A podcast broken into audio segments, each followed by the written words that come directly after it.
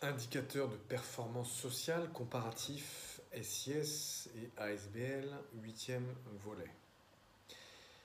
14 juin 2021. Bonjour et bienvenue, Bertrand Mario, avocat à la Cour au barreau de Luxembourg.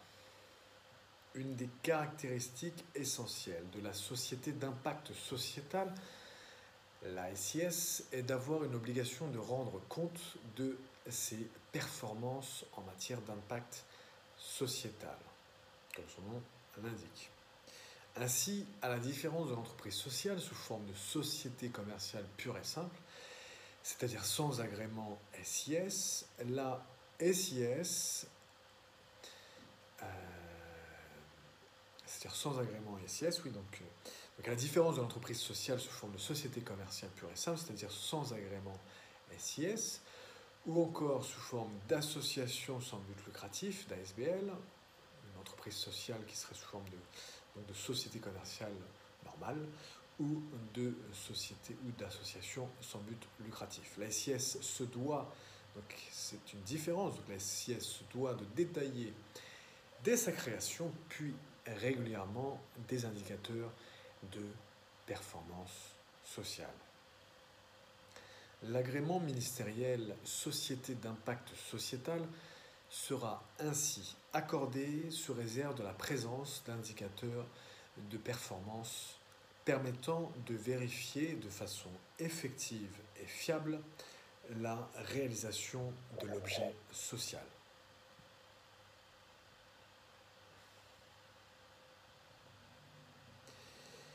Puis, Annuellement, la société d'impact sociétal devra élaborer un rapport d'impact extra-financier à l'attention de l'Assemblée des associés ou des actionnaires, détaillant la mise en œuvre des indicateurs de performance prévus dans les statuts.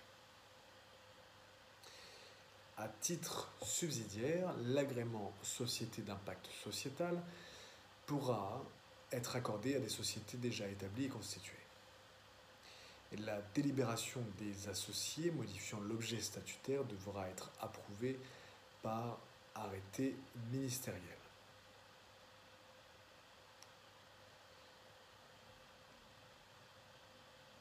Et donc bien sûr, ce qui est important à retenir, c'est que ces indicateurs de performance sociale doivent être mentionnés dans les statuts.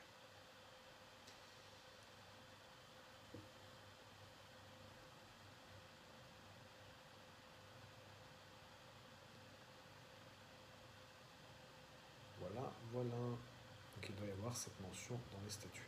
Ce que nous indiquons dans cet exposé est valable que la SIS prenne la forme d'une société anonyme, d'une société à responsabilité limitée ou encore d'une société coopérative.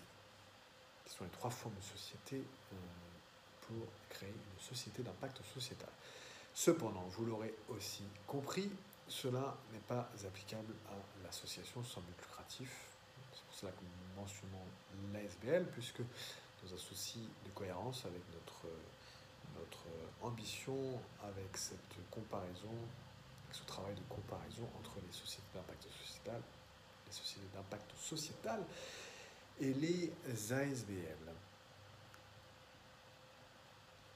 Il s'agissait donc de l'article 371 et du podcast 371 aussi et du numéro, de vidéo numéro 360. S'agissant des références, articles 3 et 6 de la loi du 12 décembre portant création de la loi de la loi du 12 décembre 2016 portant création des sociétés d'impact sociétal telles que modifiées l'article 3 et 6, les articles 3 et 6, et aussi, on peut aussi se reporter au livret comparatif sur les sociétés d'impact sociétal, et les associations sans but lucratif éditées pour l'Union luxembourgeoise de l'économie sociale et solidaire et le ministère du Travail, de l'Emploi et de l'économie sociale et solidaire, qui avait été rédigé par le même, non pas Bertrand Mario.